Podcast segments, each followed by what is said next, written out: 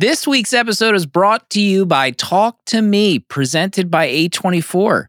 It's about a group of friends discovering how to conjure spirits using an embalmed hand, and they become hooked on the new thrill until one of them goes too far and unleashes terrifying supernatural forces. Directed by Danny and Michael Philippou of RackaRacka fame, some critics are calling it the scariest movie of the decade. Slim's own Letterboxd review says, Hell yeah. Mine says, "F- sake. Another Letterboxd crew member, Ella Kemp, writes, sick as f- lol. And another Letterboxd crew member, Flynn Slicker, says, scary as f- You get the idea. Talk to Me is in theaters everywhere, July 28th.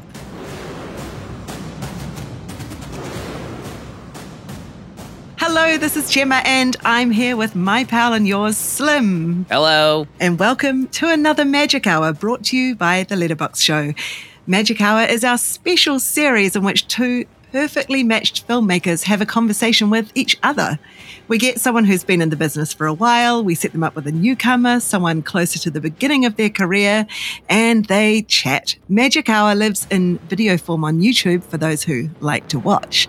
And we like to pop it into our podcast feed too for those who like to listen. And what a treat we have for you to listen to today. Gemma, on one end of the line, we have the directors of Talk to Me, the scariest new Australian movie about possession and going viral and not listening to your mother. On the other end of the line, the director of every Mad Max movie. I'm sorry, what? Every Mad Max movie. You heard me. This is insane. He's here. not in not physically right now, but you'll he's here in a minute. Danny and Michael Philippou are identical twin brothers who have been making insane YouTube videos their whole lives. If you follow Racka Racka on YouTube, you'll know who we are talking about. So, Talk to Me is their first feature film. It stars Sophie Wilde as a bereaved teen who joins in with a party game that's going viral in suburban Australia involving a ceramic hand. When you light a candle and hold the hand and say, Talk to me, you see dead people. so it goes exactly as well as you might expect.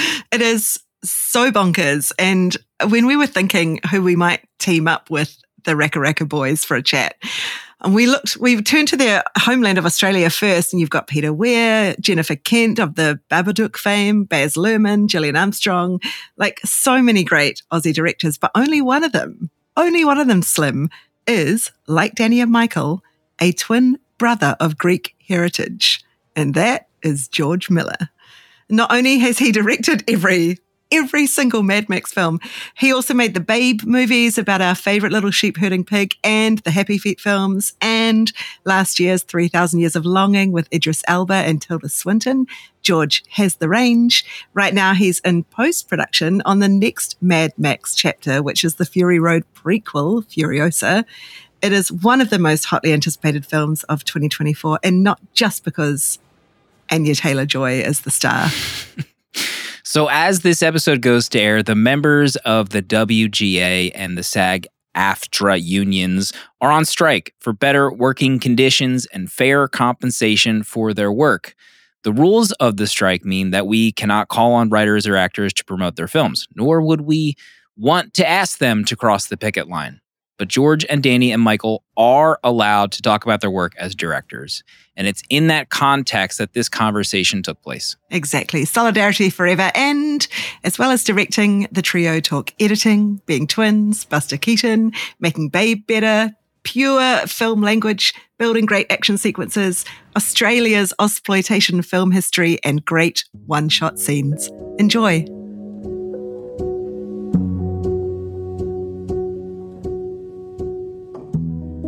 Hey, I'm Danny Philippou, and this is Michael Philippou. We want to say a special thank you to Letterboxd, and this is their magic hour with the goat, George Miller. Oh, I think you said we're the goats. Okay, cool. hey, I've got, a que- I've got a question for you. Go for it. Um, I'm guessing that Danny is firstborn. Is that Oh, right? no. Michael, six minutes. Michael's firstborn. Okay. Wait, why do you think that? Well, it, I, uh, you know, I've got a twin brother too, Oh, my. but we're not identical. And we grew up together. We were in the same class every day for 20 years, but we're completely different. And I've always been interested in twins. You know, I was casting once in the United States where when you got little kids, it's always best to cast twins. And we saw lots and lots of twins for a movie. And I could always, I always had a sense of which was first born. Usually the one who speaks first, particularly identical twins.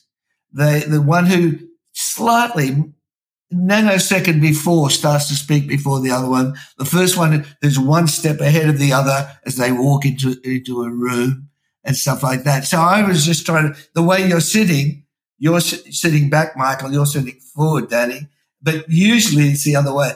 It's something I've observed with. Well, He's yeah. a hog. I think that's all it is. Yeah, maybe that normally, but Danny's. No, no, no. I know, I know. I think that the firstborn is usually the more, uh, yeah, more masculine twin as well. Like I'm the nerdy twin. Michael's oh, more really? like uh, rough. And the other thing we've got in common is that my background's Greek as well. We were we uh, completely different different generation from you. My parents came you know, early last century, and oh, and wow. uh, it's a really big deal, I think, to have a twin for me. Even though we're not, we don't make films together, we're always telling each other stories. So how how was it? How does that how does that dynamic work for you? Were you always entertaining each other? Were you finishing other sentences and all that sort of stuff? Yeah, like, like in terms of the filmmaking side of it, I know that like uh, we've got a pretty united vision when it comes to directing, uh, but we definitely can't write together. It, it, feels like it's a bit more of a personal thing, and uh, I struggle to be that open. It's like a, a bit more awkward with Michael for some reason.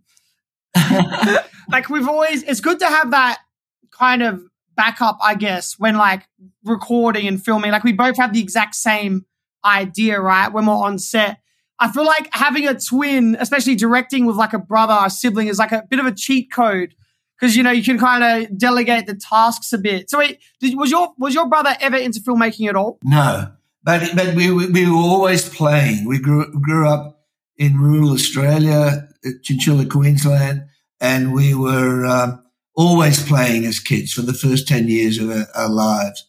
Um, there was Saturday matinee. We go to the movies uh, and then we'd play. We not not quite like you guys, but we'd be building underground tunnels and castles and painting garbage bin cans and riding on horses, pretending to be knights and all that sort of stuff. There was no ability to make film. There was no thought about it. It was very very playful, and you, you guys have been doing it for for so long together. But it's very very familiar to me, and that's why I, I it, it, it's a very special privilege, I think, to be a twin because you've got that shared life experience and you're bouncing stuff off each other all the time. And I imagine you guys did that all A hundred percent. So, so, so, uh, are, are, you the older twin or the younger twin? Yeah, I'm, I'm the older twin, but, but uh, he, uh, but he, he's tall and skinny. I'm short and fat. He had, I had black hair. He had, he had curly, curly, curly blonde hair. He's blue eyed, I'm black, brown eyed. He's uh, left handed, I'm right handed. We are completely different, but we were in every class together. We we're in high school together. We we're at university together. And we we're always telling each other what our experiences were and comparing it. We're still doing this after all these decades. Um, and we're still, you know, saying, Hey, do you remember this? Do you remember that? What was your experience? And entertaining each other. But he, he but I, I, I kind of drifted into filmmaking and we went to medical school together and he stayed working as a doctor for, he just retired. So, but oh a very, very strong shared experience of life. Yeah. Does he like your films or does he critique them? Does he like, um, I, to, to be honest, we don't talk much about it. We, it's more, about life observation. He had no intention to, to make films. The one thing he really is is incredibly funny. Uh, he he for some reason he he he turns everything into a, a, a lovely joke to disarm people. When you were finishing university, like, uh, how did you first start experimenting with films? Because obviously we had video cameras growing up, and then we had YouTube to like make stuff and upload stuff. How are you experimenting with uh, like becoming a director? Well, to be perfectly honest, I realized it started when we were playing as kids, a bit like you guys, I think. I realized all the things I was doing back then, we, I'm still doing all this time later. we'd put on shows, exercising your imagination. But we'd do a lot of drawing, uh, we'd do a lot of painting, we'd be making things. When I got to uh, university, I really got serious about trying to understand it. There was no opportunity to make to make things. I never dreamed of of not being a doctor, and, and I never thought I'd be a film director. I just got really, really curious about the process. First of all, art. I'm very interested in two dimensional art. And then really thought, well, what's fil- film about? Started to see a lot of films, went to film societies, went to the film festivals, really read a lot of books about it, purely out of interest, and then had the opportunity to make a short little film when I was in my final years of med- medical studies. And that led to a workshop where I met people, like-minded people, and particularly uh, Byron Kennedy at a film workshop, who is my partner. My, co- my company is called Kennedy Miller. We made, we started to make films together, particularly the first Mad Max. And that's how it started. There was no practice. There was just really working on, sh- on uh, someone else's short film and maybe doing sound one week or doing, picking up an extra Bolex camera they're all spring wine cameras that they used to have in those days. And, and, and, uh, and then having to make that leap from a short film to a feature film because there's no other, uh, no other way to do it. You can get a job maybe in television, but it was a completely different path. Wow. Looking back on your stuff, like the Mad Maxes are wild, like, crazy, crazy, amazing. Like the stunt work and stuff is like you you watch that stuff and it's like you, it makes you proud to be an Aussie. I think you're like yeah look at like look at the crazy action stuff like you know the Aussies were making back in the day. Like it's amazing. What was there was there any like uh references to Mad Max or films that you were aspiring to? Look, without going into a long thing, the big big thing that r- really occurred to me was uh, pure film language is found in the action sequences because it was defined in, in the silent era. I read a, a book called uh, The Parades Gone By, written by a critic scholar in the 60s, Kevin Brownlow. And he said basically the syntax of film was all decided before sound, mainly in the action movies. In the, the big heroes of that were people like Buster Keaton with all their stunts. I don't know if you've seen the general and all that stunts in it. You must, you guys must have been, he, you're like his offspring in some way. And, uh, and, and, and, Harold Lloyd, you know, hanging off the clock and Charlie Chaplin. And they really, really define the language. So uh, I try to make movies that are like silent movies first. And then you add sound and music and so on. I, I treated action really seriously. It wasn't kind of exploitation cinema to me because I said it, as I said, it was like essential, pure film language was defined back then. And then as time went on, I, I was very influenced, particularly with the Mad Max. With there was a chariot race in Ben Hur, the one made in the late fifties. Do you remember that chariot race? And yeah, and he goes in between the, the horses. Yeah, yeah, yeah, yeah, yeah. And and and then there was, uh, and then I remember seeing films like French Connection and Bullitt, and in particular, one film that really impressed me was Duel by Steven Spielberg. I think it was his first film. It was, and yeah. yeah. And, and, and all those things, I thought, okay, they're in line with what I thought cinema was. Since, since then, without going to a long story, since then, by putting images together, you, you're playing with the dimension of time. And once you get into the dimension of time, you're basically getting into narrative, storytelling. What is a story? And, and I'm still trying to figure that out. Not only uh, how to tell a story, but why we tell each other stories. Why you're encouraged to invite people into experiences that you guys put together.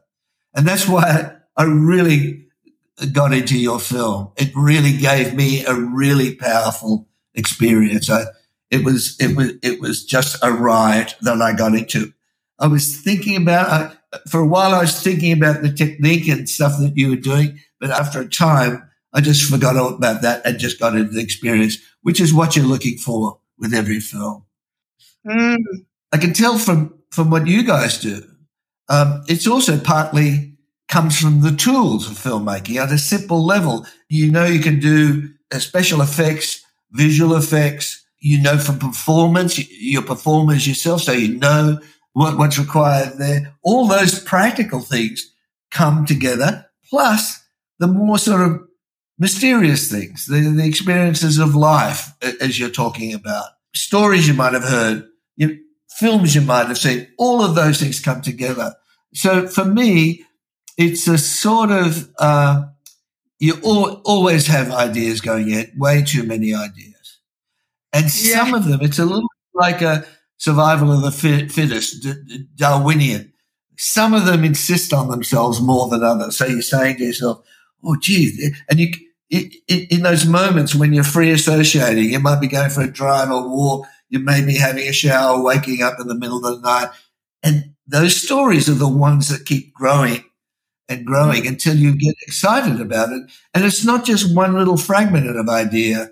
Uh, it, it, it, it, seems to play out in scenes, but, but you don't know what's underneath it. You don't know where the real substance of the story yeah. is. And then pretty soon you steep, you have a sense, a little bit like some sort of detector, like a Geiger counter, show, you know, where they go, and the, the, the dramatic radiation is increasing and, and you get guided it, into that. That's how it sort of happens to me. The typical sort of example, without going into a long story, too long a story, is, is, um, I didn't ever want to do any more Mad Maxes. Each one I do, I did. I thought, okay, that's enough. I'm interested in other stuff.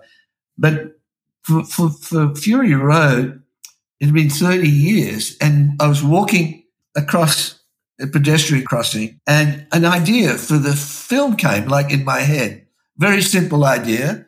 And I said, no. And by the time I got to cross the road, I said, no, no, I don't want to do that. About two weeks later, I was catching an aeroplane from Los Angeles to Sydney over the Pacific in the middle of the night. And the story started to play out. I did just like I was daydreaming. Very, very common. And then I landed in Sydney. I remember saying to Doug Mitchell, my producing partner, I said, you know, I think there's another Mad Max coming. You know, 10 years later, we end up making it. But that's how it starts. It's not one thing. It's whole series of forces come together.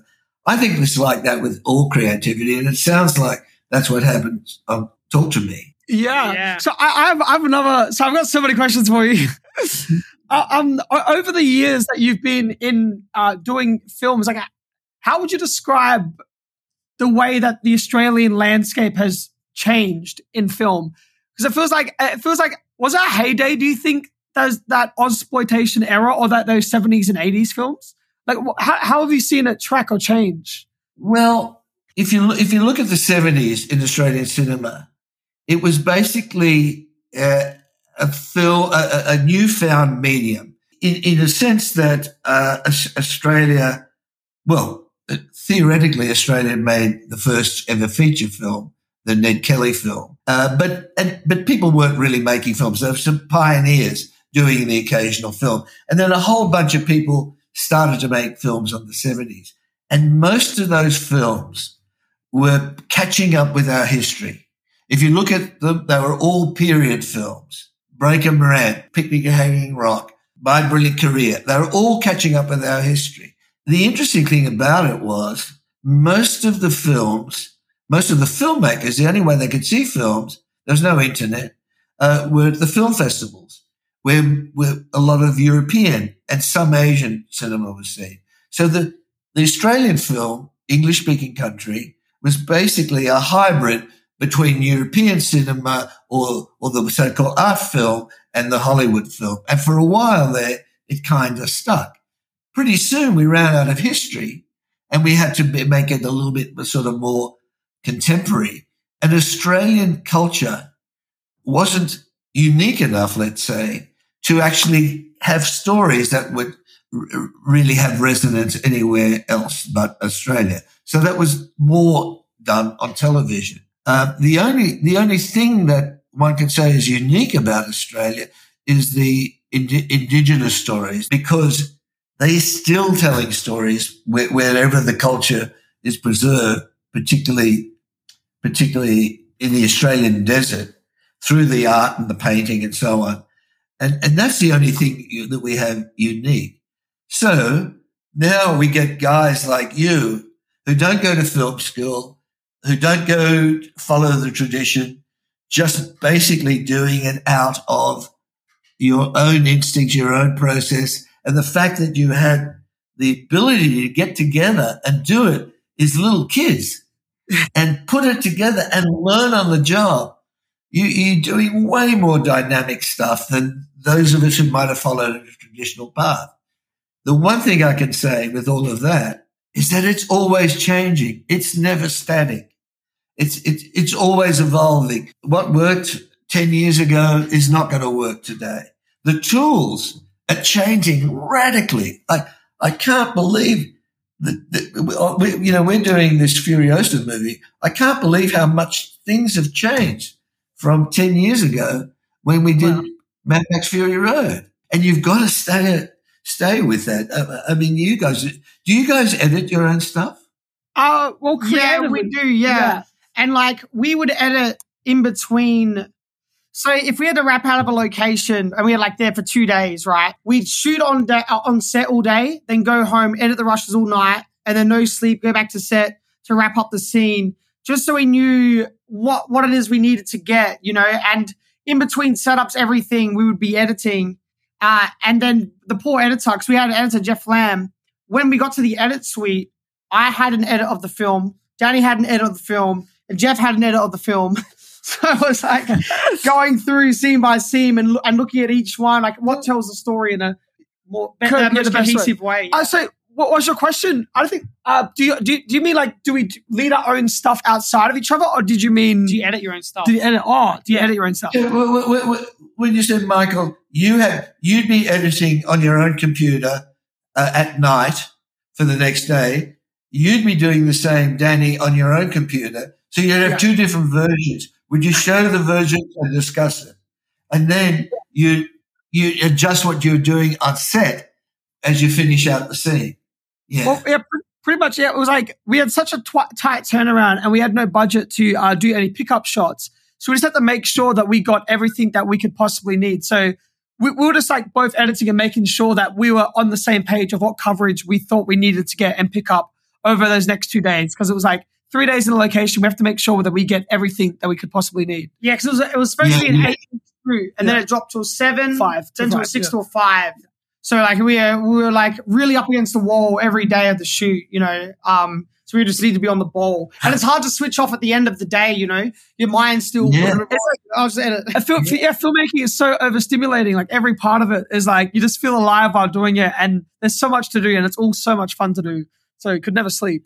So what happens? Do you go psychotic with lack of sleep, or do you? What happens? Uh, you, well, yeah, you catch up on the weekends, which is really good. Yeah. You get sleep. And then also our, our schedule was constantly changing from night shoots to day shoots. So I think that the way that we were shooting allowed the room yeah. to, to get some sleep between. Sometimes Danny would do the stay up all night and then I'd sleep that night and then he'd come set no sleep and then we'd reverse it, you know, we'd switch it. Okay, that's brilliant. Yeah. Yeah. On, on Furiosa that we're doing, uh, doing now, we were cutting on set as well because um, some of our crew, PJ Voeten, the first AD, and others had worked with Bong Joon Ho, and and and I also worked with Tilda Swinton, who worked with Bong Joon Ho, and that and they showed me a picture, which is I think common in Korea and in Asia, where they're actually cutting while they're shooting. We sort of did that in a de facto way on Fury Road in Video Village, but just to see if, it, if the thing was right, but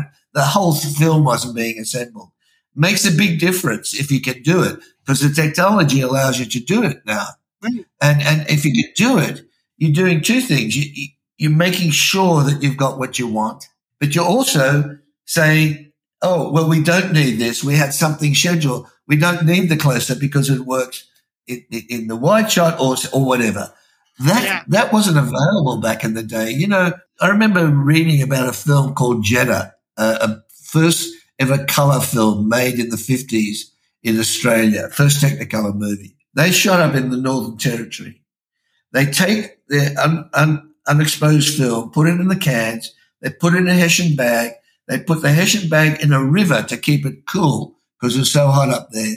A plane would come along eventually, or or they or they took it to a plane. It was flown to London, where the, it was the only Technicolor uh, lab that could process it, and they didn't see any of the film until six months after they finished oh shooting.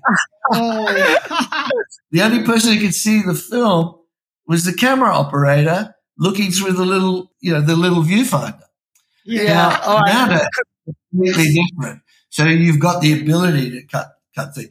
E- even going back to um, Mad Max 2, you know, in the in the early 80s, we were shooting in Broken Hill. We didn't see any, any of our rushes or dailies until uh, a week, at the end of the week. It was all wow. being done in Sydney. So the only, uh, the only person who saw the film was Dean Semler, the camera operator and cinematographer. What happens if he missed a shot? Everyone look at him and go, you know, when the rushes come in and like he missed something or something, oh, everyone give him the death stare? all, all, all, the time. All the time. And, and, and, and you'd think, oh, don't. The, the, the best and worst experience I ever had was having to cut the first Mad Max myself on a on a tiny little it was called an HKS viewer, and for a whole year because we ran out of money, uh, we, we, we couldn't afford to have an editor. Um, I, I, cut the picture while Byron Kennedy cut the sound. It was very low budget, like, like you guys are doing. And I remember every day having to face all the mistakes that I made on set. Why didn't I do that? Why didn't I do it? Why didn't I ask them to do it more quickly? Why did I ask them to turn that way and not that way? Why didn't why didn't I get that line this way? All those all those things um, I was confronted with. So they, I still carry the scar tissue and the learning from that. Yeah. I, I, I said, I'll do that again. And it's the best experience you could possibly have in a way. It, it turns out to be a really, really good thing. And what, what you guys are doing is, is absolutely the perfect way of doing it. I'm sure in the way you perform things, you're making little adjustments take to take when you're doing yeah. your own, uh, own stuff. That's what you're doing, I guess, in quick time. Uh, all, all I'm saying is that when once it was ultra slow motion they took yeah. ages. And you sort of had to guess what it was going to be rather than what you actually is in front of you. So there's a lot of sitting there thinking, okay, have we got what we want? And, and, and I remember the great camera operators, the, uh, guys, they've all won Academy Awards, but the best ones I've worked with are guys like I mentioned Dean Semler, Johnny Seale, Andrew Lesnie. They all as they used to come off the viewfinder, they'd be processing what they said. They had really good memory, like great stunt guys, micro movements. They had great memory for what happened. And they would be able to sort of intuitively say, uh, it, it looked good for, I'd be able to say, it looked good from where I was sitting, but what was it like through the lens? And they'd say, yes, but, or they'd say, great. And yeah. it was always an intuitive but it had to be in the memory. It wasn't anywhere else. It was in the CAD. We're going to see the footage a week later. Heavy anxiety when the, the reels yeah, come in. Yeah. I could imagine. Yeah. Do you storyboard? Do you discuss it? Do you previs? What do you, how do you approach it? Yeah, well, I know that initially when I'm writing, I do have like key images in my head uh, that I, that I'm really focused on and that I'm really confident about, and I, I know represent the scene. And then it was just that process of once we were in pre-production and I was, uh, we got our amazing cinematographer, Aaron McLisky. They were like really able to go through every single scene and then block it out. And we pre-shot so many of the scenes just on our phones and then pieced okay. them together. Yeah. And then just tried to find what that visual language was going to be like because we knew that we wanted the possession sequences to feel so much different from the rest of the film and for it to feel like uh, a bit like an astral projection and feel like the camera's floating around and tied to the entities that are inside these kids. Um, so like that process was always just pre-shooting on our phones and then just putting it together and us all acting it out. Yeah, so it was like storyboards and stuff, some of that. Yeah, like yeah, storyboarding those main key images. I, I, it, it, went over. It went over like we when we went through the uh, with McLisky, our DOP. Then we like played it through like blocking out with the uh with the crew. And then when the cast came in, we blocked it out with them again. And then when we get to the location, it's like again, and like so, it's always like forming and changing. And So you- were you able to get the cast early to to actually do some of this iPhone Yeah. stuff? we had we had a week. I think we were like had a week of the cast. Yeah, it wasn't. total. We wish Yeah. we had longer, but it- Yeah. it's so valuable, especially with the cast. We found playing through scenes, like all the scenes, and even changing some of the dialogue, the outcomes to some scenes, and having them play through that. Oh, even playing, we, we even did scenes that didn't happen in the movie, but happened in the character's life beforehand. So they could sort of live those experiences together and, and try and like uh, create a bond with everyone and make, make them feel like they, they'd known each other for a while. Uh, Yeah. Was uh, yeah, a fun process, such an incredible process. Can, can I ask you the very first shot of the movie, that extended shot at the party? Can I ask you how many takes and what was the thinking about that shot? It, it, It was 10 takes. It was, so it was the first shot of the film, but it was the last shot of the shoot. Uh, Yes. And we didn't wrap until probably 4.30 in the morning, I think. It was, So, yeah. so it was, and it was freezing cold. Those poor, like some kids like jumping in the pool. Like it was like troopers. Oh, and, yeah. and we only had 10 doors. We had 10 doors. And on the, on the last take, we're like, we got one more shot of this. We got no more doors after this. And then, make this, yeah. yeah, uh, yeah. And I, but like, there's so many amazing wonders in, in film history, and they're always like so engrossing. And, and there's there's nothing cutting. Like you are, are so into that scene, and and it just feels real. And I, I knew that I wanted to find a way to like pull the audience into our world, like to open it. Like we've got like we sort of bookend it. There's like a a one towards the end of the film as well. But I knew that we wanted to start with an April where we're like literally grabbing the audience and like pulling them into our world. and it's uh, revealing something new with every corner. And you know, uh, The the, the Cole was coming in to grab his brother like, and, and grab him out, like from the darkness. And then you know, so it's him starting like from the living, going to where to the dead, where his brother's connecting with, and then trying to pull him out and getting stopped halfway, like in limbo. If that makes sense. the, the, the um uh, I remember Aaron McLisky had shot an amazing short film called Nursery Rhymes, and that's how I, I found out about Aaron and his work. Was I just saw this short film and I was obsessed with it, and the way that uh, the action led the camera, it was this incredible uh, one shot that unfolded. And as soon as I saw that, I knew I wanted to shoot my film. And I was like reaching out to him on Instagram and everything, like, please, like, I really want you to shoot my movie because I, I just knew I connected with it so, so much. Well, there's, there, there's been a lot of great one shot scenes. The, the way that ended with the two brothers and the choreography, it led you to a certain expectation and then it Yeah. subverted. And you do that all the time. I mean, this is one of the things that I find had me leaning into the film. Maybe it's better not to even mention it and let people experience for themselves. But Yeah. by way of example, I really, how many times have you seen the trope of people in the car singing when they're driving along? You see that, you've seen it for a long time and it's, it can get a bit cliche. It's always fun, but it gets cliche.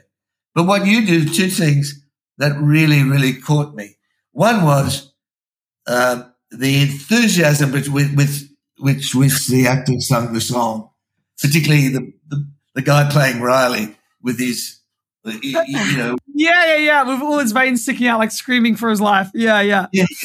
and then the, the kangaroo. It's like you're going one track where your expectations, you, you, you felt it familiar, and then something happens that you don't expect. That happened over and over again uh, in, my, in my experience of watching it. And even the ringtone on a phone, I, you know, mm. too often you hear the same ringtone, but now you get a ringtone that I've never heard before. It's you guys have are, are keeping that stuff alive all the time, right through to the very end. Oh, oh my god. What, what, what do you think? What do you think over all the films that you've watched in your in your years of uh, ex- experiencing cinema? What do you think? What's an ending that always sticks with you that you always come back to?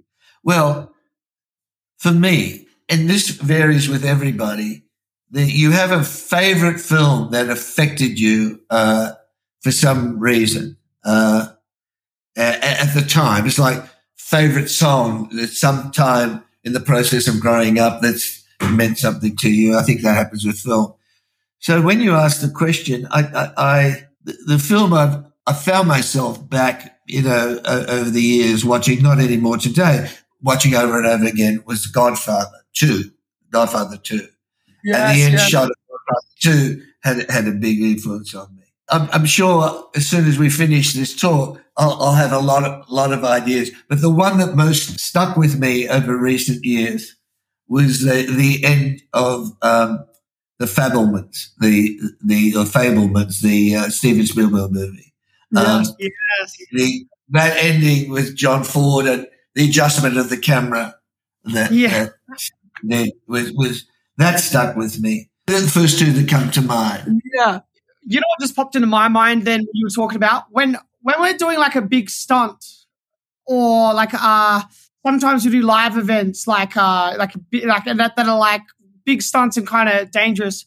I always listen to the main trailer for Mad Max Fury Road. the first trailer, uh, dude, I, I don't want to butcher it, but I, I've put that play it in my in my head, and I like I love the way that that trailer unfolds in that music. The trailer music in that always amps me up. Like I, at the end of it, I'm like, all right, all right, let's go, let's go, let's do it. It's so energetic and like uh it has this like grand like allure to or something that's like uh infectious that's like really like on our level for some reason. Like we just like really tap uh, into yeah, it tap into it.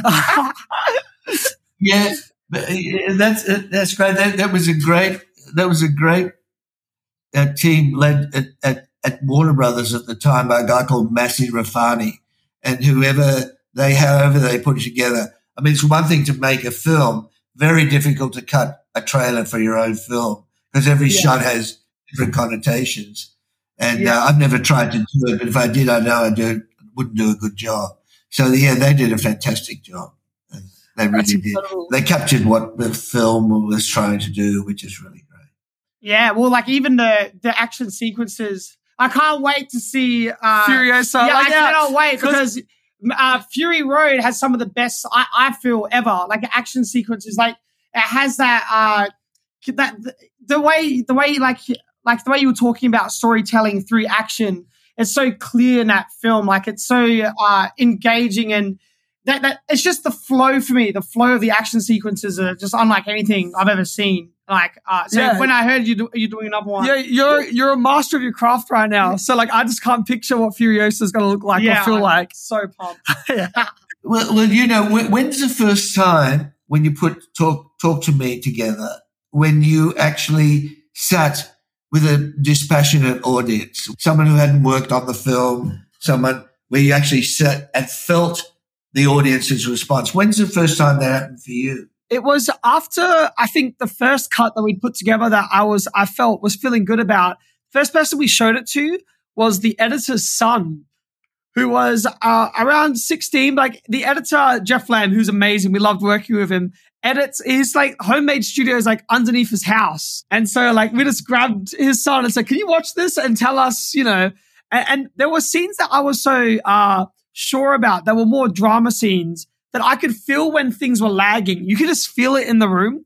So there were, there were moments where I was like, this has to be in here. This needs to be in there. That needs to be in there. And then you sit down in there and then you're just like feeling the energy shift or change and like feeling when things like climax. I know that one thing I wanted was to build up to a bit of a car wreck moment that is like building, building and having a crash happen and then like be like sort of scatterbrained. I was in this car accident when I was 16 I remember the, the night was like, it felt so vibrant and it felt like we were moving along. And when the crash happened, I was disoriented and like everything sort of slowed down. I was trying to capture that sort of feeling uh, with the film and, and like uh, just feeling and reading his energy. Like that was, yeah, after the first cut of the film. And it's funny when you watch it with a teenager like that, that has nothing to do with film. And you're like, your whole life's been put into it. You're like, what'd you think? And he's like, yeah, it was all right. yeah, yeah. Every time that I finish a script, it's always Michael that I show first. And again, he will just like be brutally honest and like be like, boring, crap. Like, what is like, he, like, uh, and you need someone that you can, like, yeah, that you believe. I think I yeah. used some smarter words than that. Though. No, I don't think so. You were so, you're so mean with those first drafts. But yeah, have you got someone that you share your scripts with when you when you finish? Is there someone that you always share and trust? My partner, uh, Margaret Sixel, who's an editor, she she has is one of those people who, well, I, I, I know we're running out of time, but I don't know if you ever saw the first Babe movie. Of course. Yeah. We we cut the movie. We just got together. We've been together for thirty years now, and I, I remember sitting her down to show her the movie because I thought it was really good. She sat and watched it, and when it finished, she looked at me. I said, "What do you think? What do you think?" And she said, "You're not going to release it like that, are you?" Oh. And I thought, I said, "What's wrong with it?" She said, she, she cut Fury Road, so I knew. That's the first time I knew how intuitively she understood drama very well. Whole host of reasons why. And she, I said, "What's wrong with it?" She said, um, "Well, first of all, it's got no dramatic tension. The story is episodic. It was a children's story with chapter headings and so on. The film was very episodic. That, that's the biggest problem. So you don't know where it's going. It meanders. So she came up. It's one thing to identify why something doesn't work. It's way harder to be able to say, perhaps this is a solution or intuitively feel where the solution is. And she immediately came up with it. She said, why don't you break it into chapters and have chapter headings? So there's a whole bit about, um, uh, there's a little pig. He's, he, he wants to go and join the dogs or whatever. But, well, the audience didn't know it clearly at the time, but, but Christmas is coming up. So Margaret suggested putting a chapter heading, which was pork is a very sweet meat.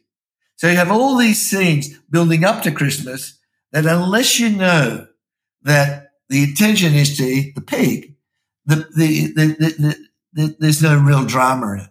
So there were several of those chapter headings and they made all the difference in the film and uh, it saved the film. The only thing we did in the test screening, we realized that the little kids couldn't read it because parents in the test screening were turning to read the words to their little kids. So we had the little mice say, pork Yeah. is very sweet.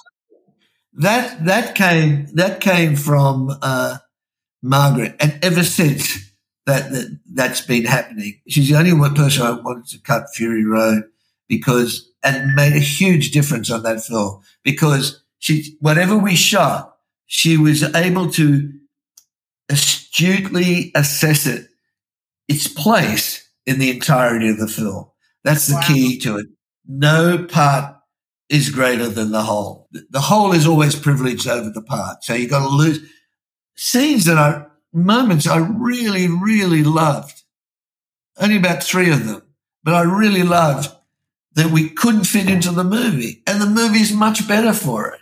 You know? Yeah, we had the same thing. Yeah. Oh my god, It's And painful. You, you you fight it for as long as you can, like in the edit. But you know what's coming. You know that snip's coming. You know, Yes. a few of them as well. Yeah. And it took it took it took for our editor to edit them out and then sit us down to watch it once they were edited out to us to realize Yeah, let's just watch it without them in. Just one. Yeah, yeah. Yeah, that, that, that, that, that famous saying, uh, if it occurs to you to cut it, cut it. Yeah.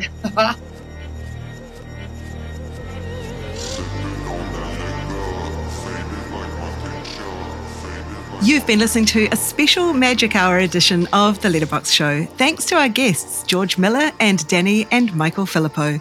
Talk to Me is in theatres in Australia and New Zealand on July 27, and in the US and UK July 28, and Furiosa is expected in cinemas next year. Thanks to our crew, AJ and Slim, for the edit, production coordinator Sophie Shin, our editorial producer Brian Formo, and a special thanks to Courtney Mayhew and Ahi.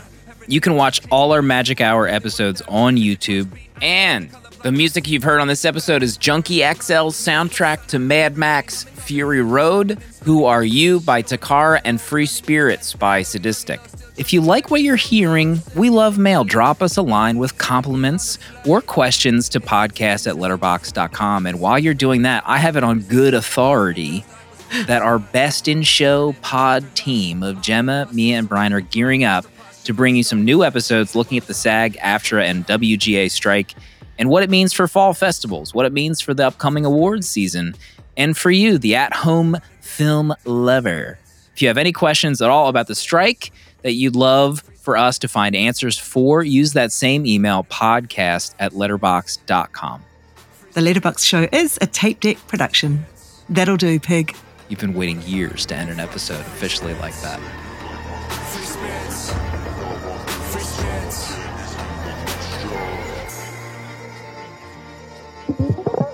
This this this is a tape deck podcast.